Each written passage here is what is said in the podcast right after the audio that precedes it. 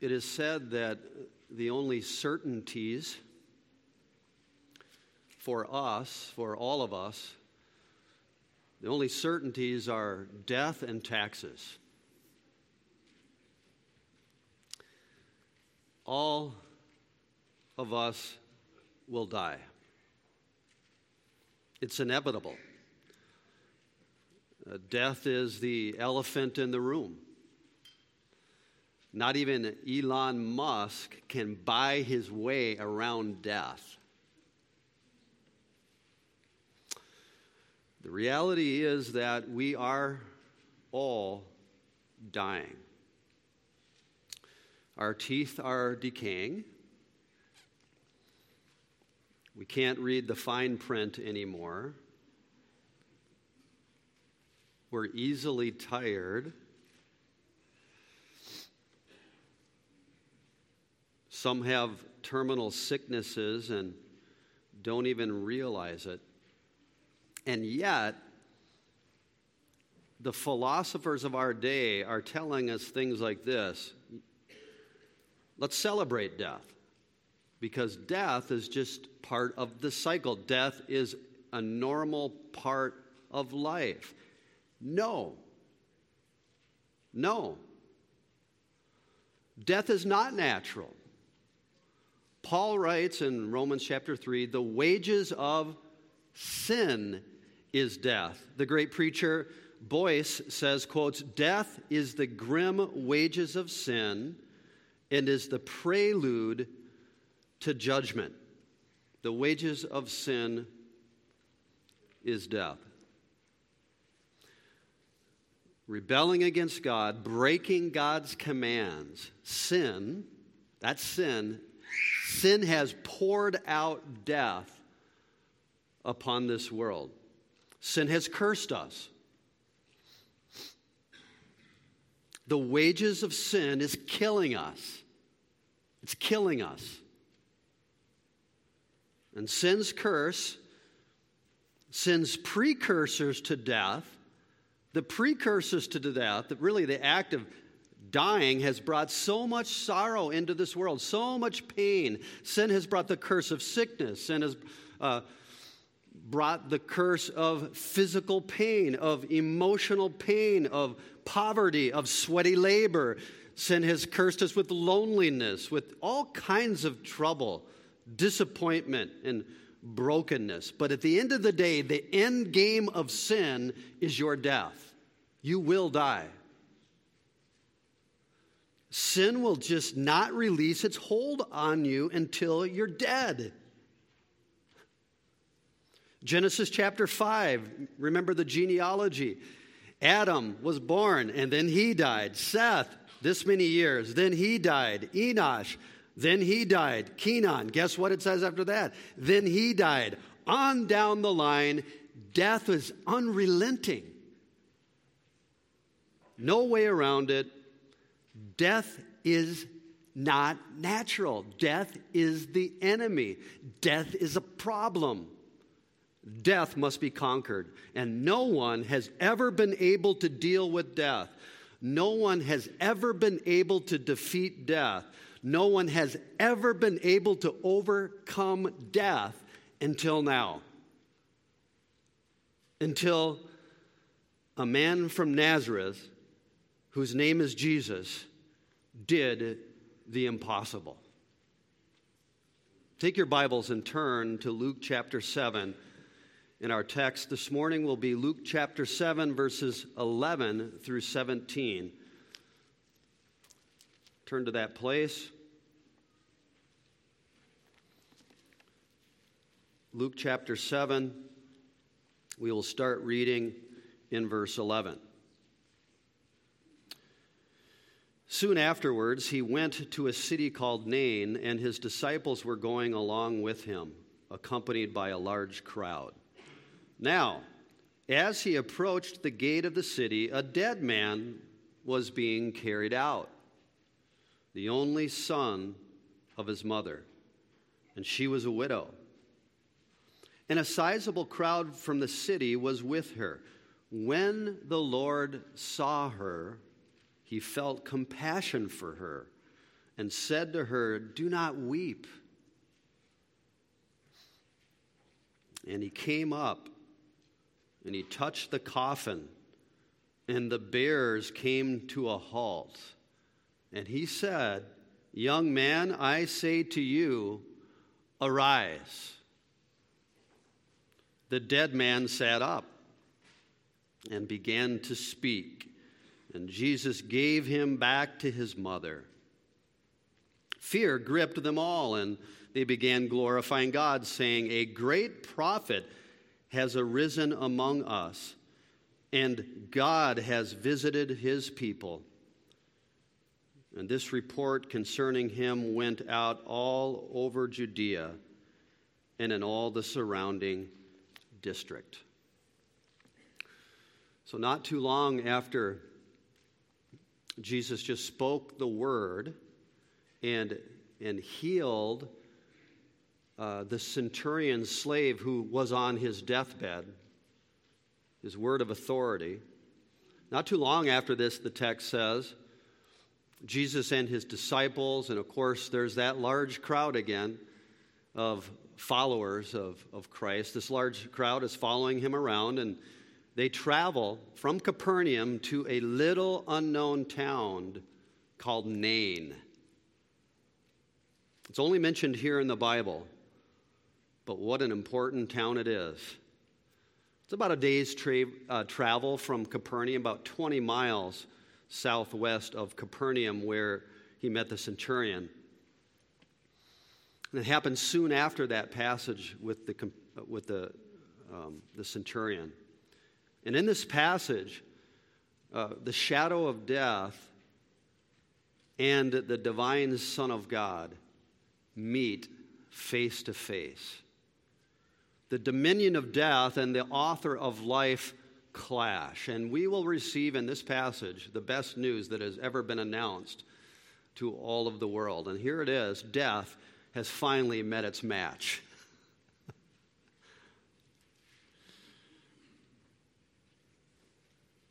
For the word of Jesus Christ has the authority to overcome even death itself. So, we're going to answer two questions this morning about the overcoming of death by Jesus in Luke chapter 7, 11 through 17. The first question, and a very important question, is this How did Jesus overcome death? How? And in order to answer that question, we're just going to trace Luke's story here and, and look at what Jesus did. We're going to look at four stages or four movements of Jesus as he overcomes the death of a widow's son, or maybe the widow's son, from that little town called Nain. So, first, how did Jesus overcome death? First, he sovereignly comes. Number one, he sovereignly comes. Look at verse 12. Now, as he approached the gate of the city, a dead man was being carried out. And so a young man had died. And in that day, uh, the day of your death was the day of your funeral, was the day of your burial because they didn't have an ability to to hold down the decay and those sorts of things. So everything happened at once. It was all a shock. The emotions were in a flurry. And there was a funeral that took place already in the town. And this is probably towards the end of the day um, after the funeral was done, and it's time for the burial. It's time for the burial. It would happen the same day. So it's towards the evening, and this funeral procession that would include certainly some hired flute players and would actually include uh, professional wailers, professional mourners.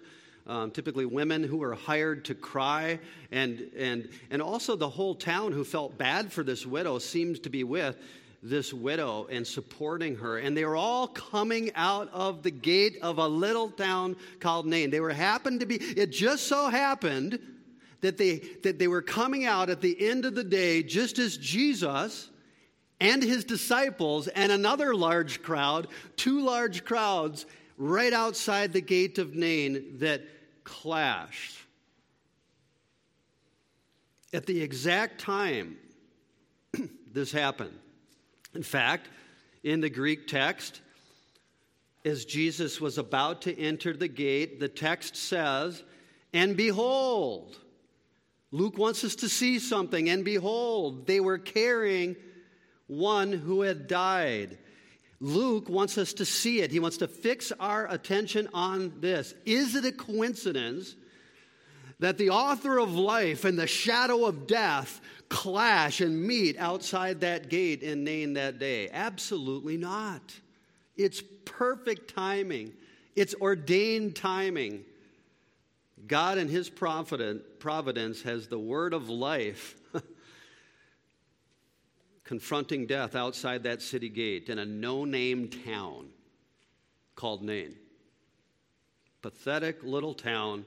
Archaeologists even are debating whether it existed. It existed because it's in the Bible. It's incredible that Jesus sovereignly comes to Nain at just the right time. Isn't that incredible for you and for me that before time's eternal, God ordained, God planned that the Son of God would cross your path at just the right time. Think of your story. I've heard your stories. Isn't that amazing? That there was a point in time in His providence when your path and the path of Jesus just so happened to cross. I remember when I was 18 years old, came back from Michigan Tech, my freshman year of college came back for Christmas break and went skiing and broke my neck. First year of college. Was put in a halo cast the screws. You probably can see the little holes right there, little scars. Put in a cast. Three months, I was in a halo cast. I was pretty bummed out. But I went to the University of Northwestern to watch my buddy play basketball because I didn't have anything else to do. Well, there happened to be a redhead in the gym that night, and her name was Jody, and the rest is history. I broke my neck to meet my wife. It just so happened. It just so happened. Do you think that was a coincidence? Do you think that was an accident? Well, that was meeting my wife. How much more Jesus coming to you when you were dead in trespasses and sins. You weren't asking for him, you weren't seeking him out. You didn't do your part for the paths to cross. He came and found you out. At just the right time, He came for you. You couldn't chase after Him, you couldn't seek Him. You were dead. Dead. And He found you. And He had to meet your funeral procession. Isn't that amazing? And He did come for you. And He came to you and He overcame your death and He passed you out of death into life. He spoke the word of life to you. Isn't it amazing that He caused you to be born again? Isn't it amazing that He planned your resurrection? He did. Praise God that in time He found us, that He came to us to wake us up from the dead. It's no accident that you are a Christian. Your spiritual resurrection is no accident. The Holy Trinity controls it all so that Jesus would cross your path. All the glory for our salvation belongs to God and God alone. Thank you, Jesus, for finding us out. Thank you for sovereignly coming to me and for sovereignly coming to you. This is what Luke wants us to see. He means to show us, first, that Jesus sovereignly comes to us is an answer to how he overcomes our death. Secondly, he tenderly cares. Number one, he sovereignly comes. Number two, he tenderly cares. Verse 12. Now, as he approached the gate of the city, a dead man was being carried out, the only son of his mother, and she was a widow. And a sizable crowd from the city was with her.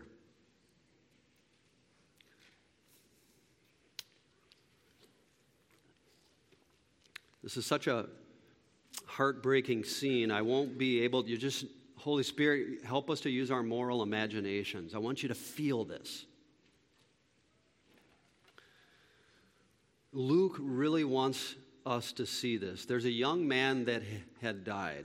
He was young, probably a little bit younger than Micah, maybe 16, 17, 18 years of age.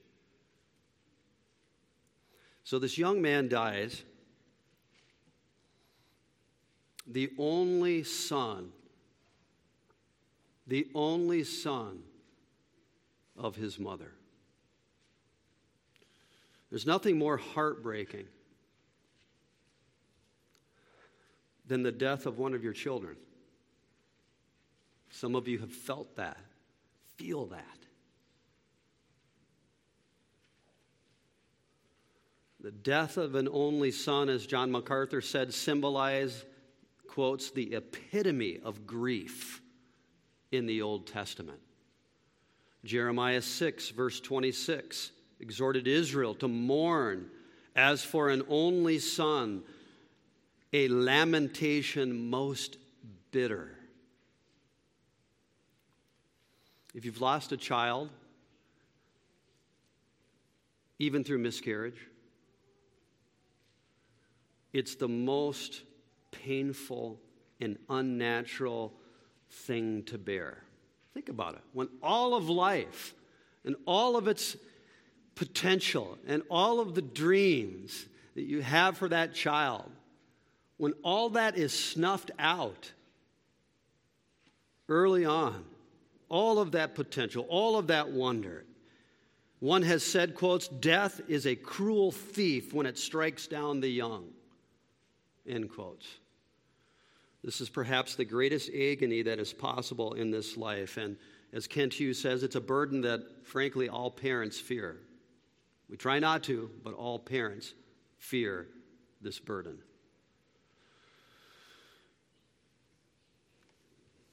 And in this woman from Nain, it was her only son. She had lost her greatest joy. She had lost her boy.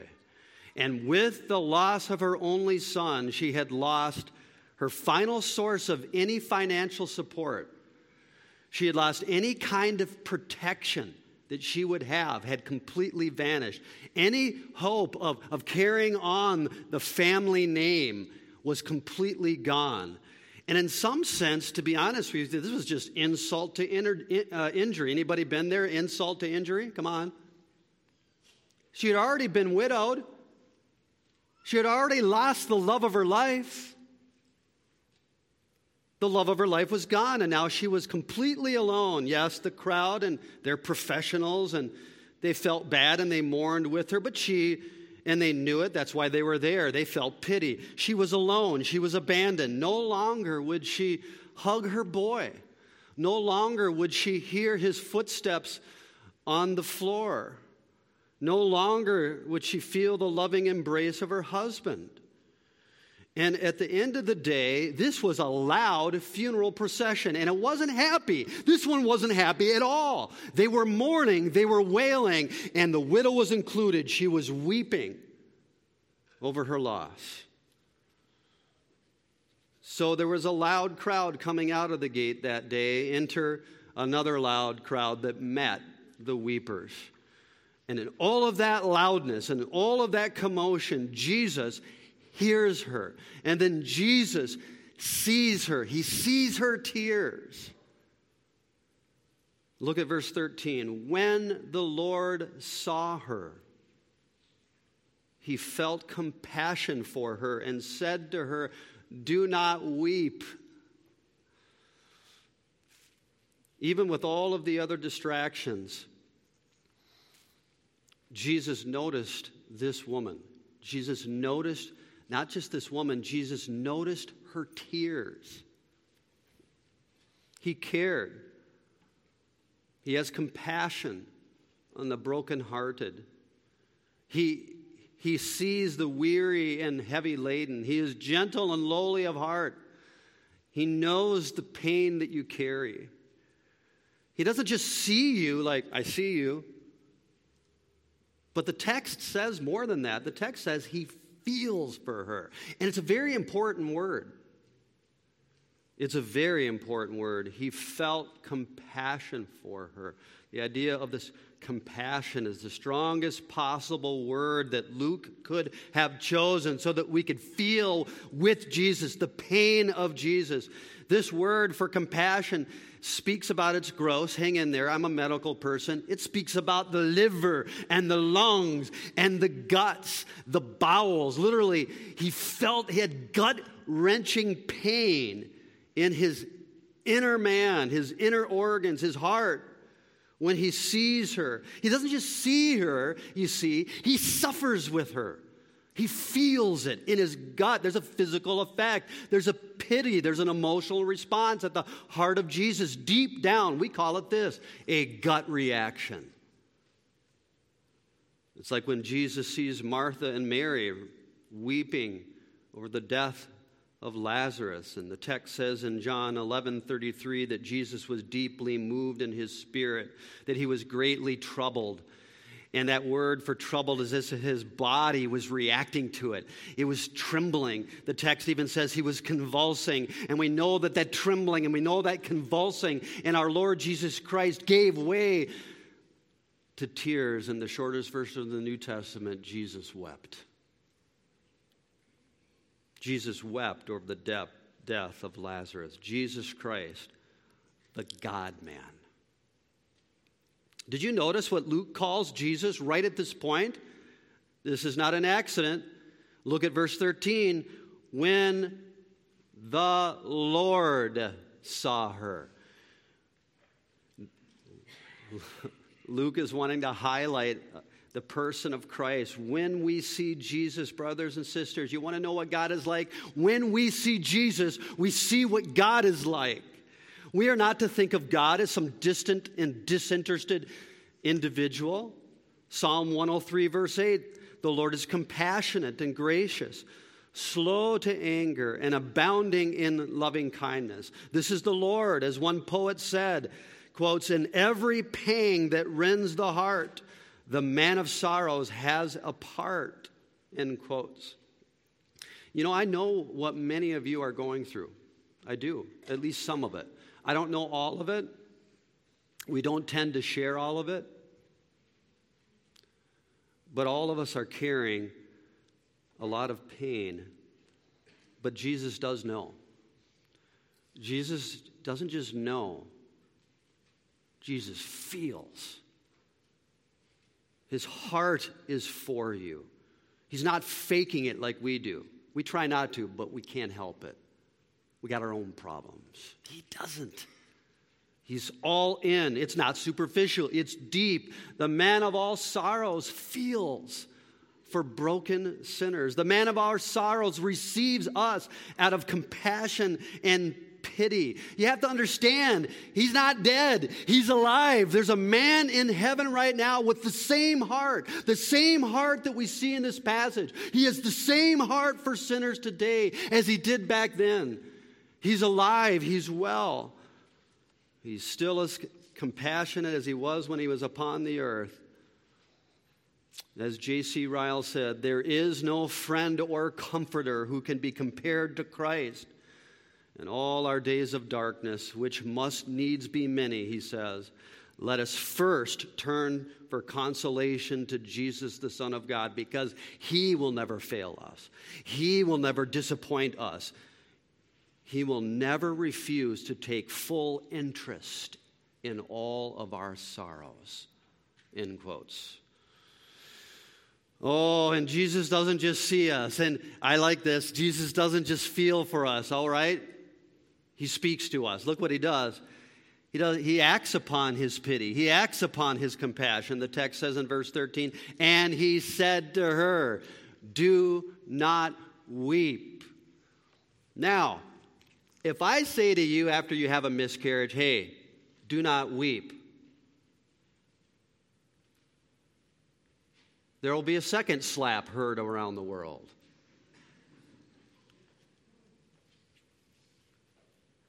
If I come to a funeral and I have, as I preach a sermon and I tell the family who's weeping in front, do not weep, it's a very calloused thing to say.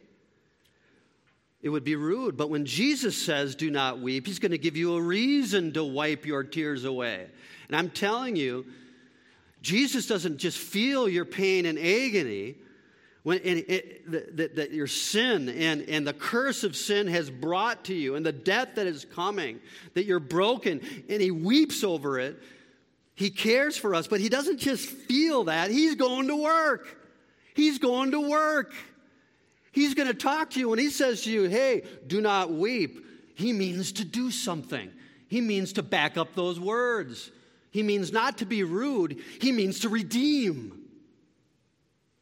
He turns his pity into power. He turns his sadness into salvation. He turns his compassion into confrontation of your death. So, aren't you glad that, Jesus, that Jesus can do something about it? He is willing. Oh, praise God that He sovereignly, He sovereignly met us, that He tenderly cares for us, but He means to do something. And that leads us to our third point about how Jesus overcame death. First, He sovereignly controls. Second, He tenderly cares. Third, He authoritatively calls he authoritatively calls. Verse 14 And he came up and touched the coffin, and the bearers came to a halt. And he said, Young man, I say to you, arise. Now, the young man, the text says coffin, it doesn't work. Okay, it's not a great translation because we think of the, the fact that this young man was uh, inside a box. He was not in a box. This word is almost like a stretcher. Think more of, you know, a stretcher with four probably men carrying it, and this body is, is, is shrouded. Um, has a cloth over it. There's a dead body, and there's people wailing and playing the flutes all around it. You see it? It's not a coffin. And Jesus came up, and he does the unthinkable. He touches it. He touches that stretcher, and the bearers came to a halt. You think? I'd stop too. They come to a halt, and Jesus touches the plank, the stretcher.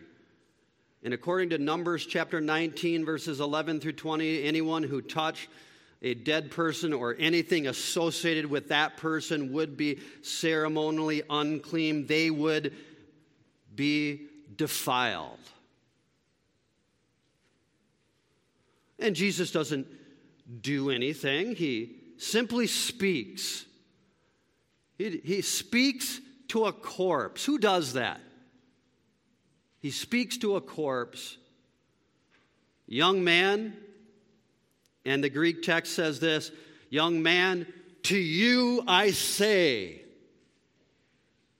to you I say, rise up.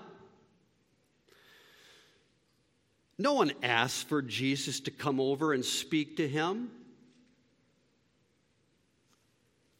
Jesus acts, Jesus speaks. He acts on his own initiative. It's not like the man asked him to do it, the man was dead. By the way, could the dead young man contribute to his own resurrection? Could he give Jesus a hand? Was not the case that, in respect to that young man, his case was absolutely hopeless. That's what we're meant to see here. We're meant to see this. Jesus, Jesus authoritatively calls out to sinners who are dead in trespasses. Paul writes in Ephesians 2 For we were dead in trespasses and sins. But then there's that wonderful verse, but God, but God being rich in mercy because of his great love with which he loved us, even when we were dead in our transgressions, made us alive together with Christ. By grace you have been saved, and raised us up with him, and seated us with him in the heavenly places in Christ Jesus. You see, in our salvation stories, God in Christ must sovereignly come to us. And he comes to us because he tenderly cares for us. He doesn't just care for no namers, he cares for you. He knows your story. He came and intersected your life. And he didn't just call generically to a world of generic sinners. He says, To you, to you I say, specifically you. Listen to the life giving voice of Jesus. And he what? He authoritatively calls out to a corpse. That is your story. If you are alive in Christ here, Jesus came to you and you heard the life giving voice of Jesus Christ, just like Lazarus. Lazarus, come forth. How did he hear? He was given ears to hear the life giving voice of Jesus Christ. He spoke to you. And what happened on that day? See, Jesus, if I put my hand here and you put your hand there together, we'll work to get me out of this deadness. Forget about it. It's by grace.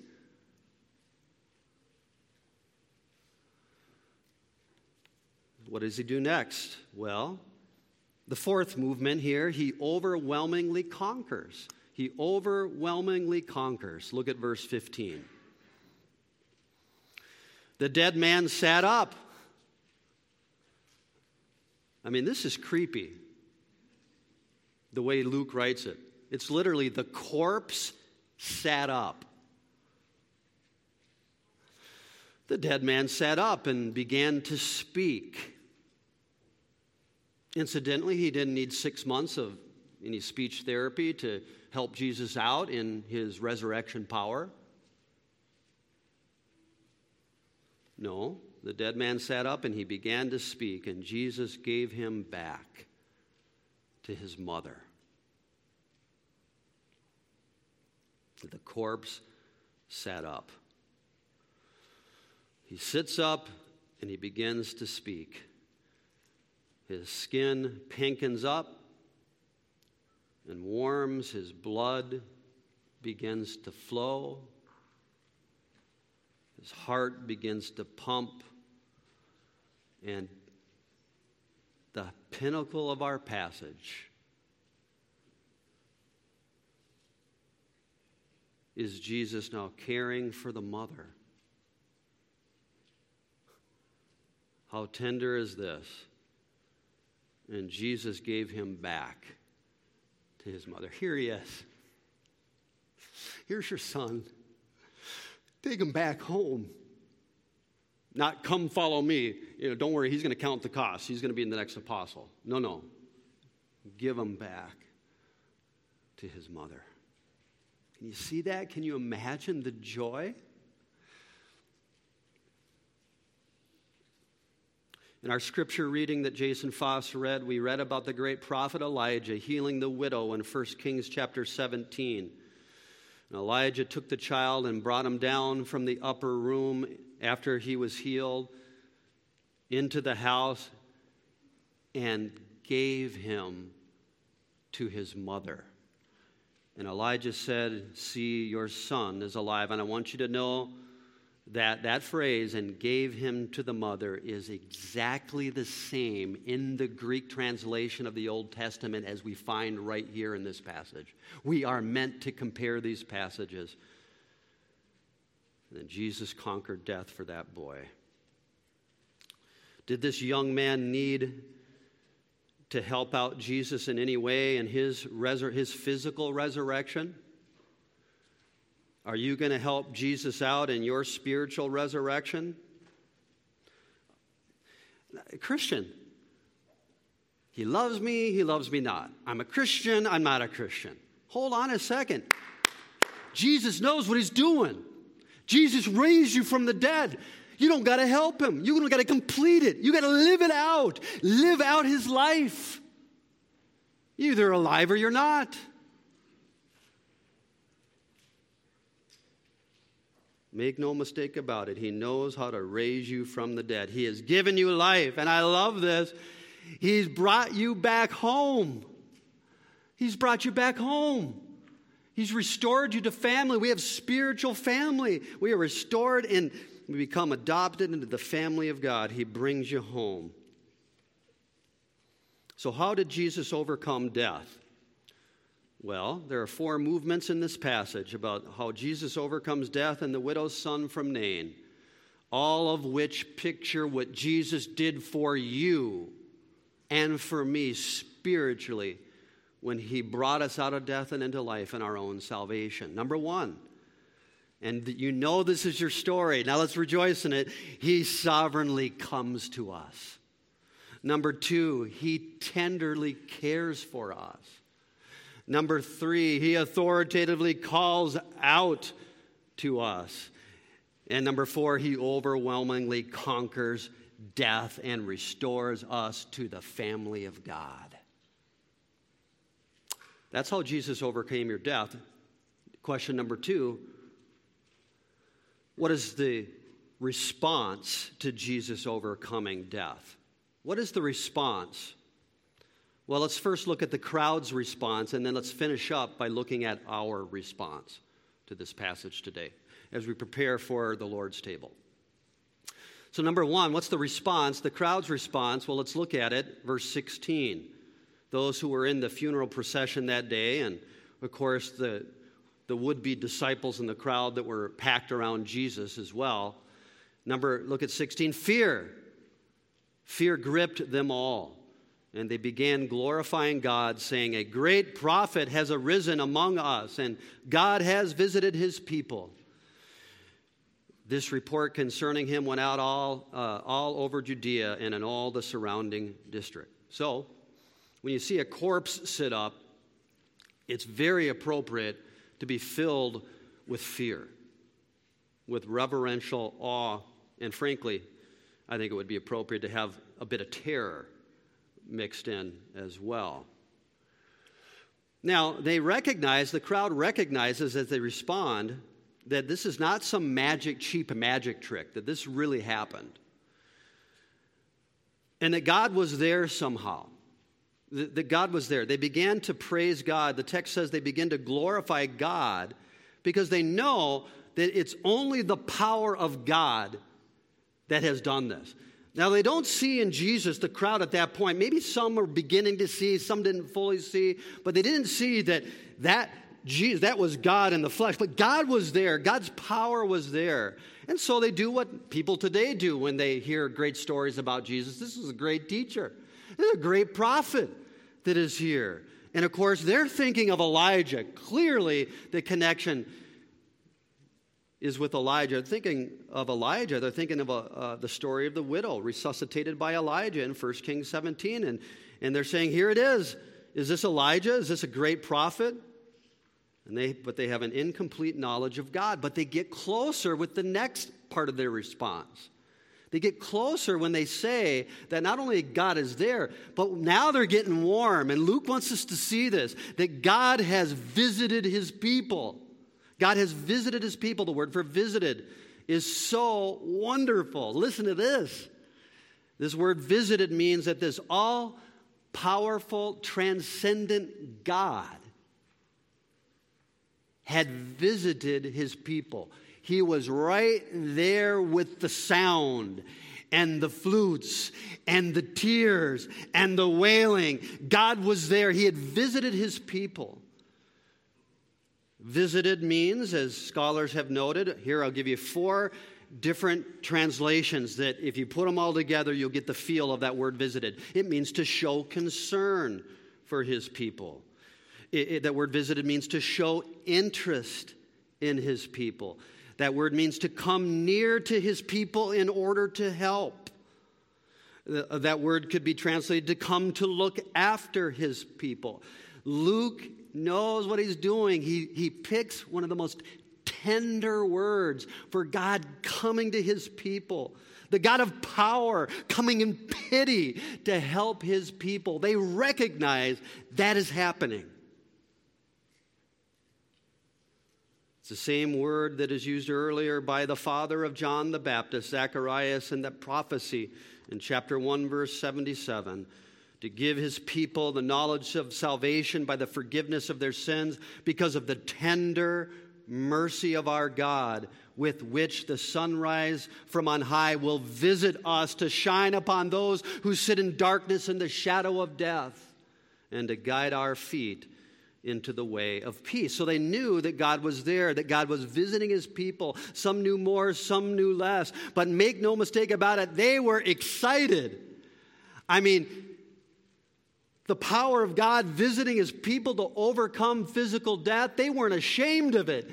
They worshiped and they witnessed. That is the proper response of the crowd. I mean, they were getting close. They worshiped to some degree and they witnessed to a full degree. They went out and the news about Jesus spread to all the surrounding countryside, to all the surrounding cities. Do you see the proper response? I mean, here's what we have physical death, who cares? We're going to die again. But what Jesus has offered us is eternal life to pass us spiritually out of death and into life. Oh, what news we have. Oh, we should spread it to the countrysides. We should spread it to the cities. We should worship in a fuller sense. We should witness in a fuller sense than that crowd did that day. And that leads us then to our response as we close and prepare for the Lord's table. Yes, Luke tells us what our response ought to be. It always ought to be this in light of the person and work of Jesus Christ. It's worship and witness. It's worship and witness. But why? Now get ready, put your seatbelts on. Don't lose. Don't lose it now. This is the time to wake up and pay attention. Why? Why us? With what we know. Why do we worship and witness? What is our response to the life giving voice of Jesus Christ? Well, why? For in 1 Kings chapter 17, 17 through 24, a great miracle occurred by Elijah and the widow's son. But Elijah carried out that young boy to the upper room. Okay, he carried him up to the upper room the upper room. He laid on him. He called out to the Lord in prayer. He stretched himself upon the child three times. Basically, he did, look, my son's dead. He just gave him CPR. Let's call a spade a spade. That's Elijah praying to God. And the Lord answered his prayer the text says. And the life of the child returned, and he gave him to his mother. For Elijah, it was all kinds of gyrations and all of that, and laying on him three times. And what we're meant to see is yes, Jesus is one like Elijah. But he is greater than Elijah, to be sure. He's much more than, than Elijah. For in our account, there's no pleading, there's no laying down, there's no CPR given. There is the authoritative, life giving word of our Lord Jesus Christ who speaks. And this man sits up, the authority of the word of Christ, the word of power. This is not simply a prophet. This is more than a prophet. Luke tells us, he calls him, this is the Lord and we're meant to see us. The Lord is here, not in just some way and some power. No, here He is in the person of Jesus Christ. This is the Son of God. He is taken upon flesh. In this one, our Lord Jesus Christ, the God has visited His people. He has come in power in the person of our, of our Lord Jesus Christ. And He's come sovereignly to us. And He's come tenderly to us. And He speaks to us individually. And He calls out to us. And He has overcome our death And he spoke the word, arise, and we popped up and we began to speak. Oh, should we not worship? God has visited his people in the person of our Lord Jesus Christ. He loves us. He's called us. He ever lives to intercede for us. Oh, go spread it. Spread it to the edges. Worship and witness, just like the widow had an only son. It is the only Son of God who touched the stretcher and spoke that day. For you Greek scholars, monogenes is used here and in John 3:16. Luke is very clear connecting the only son. Jesus touches the stretcher. Do you realize that in touching the stretcher,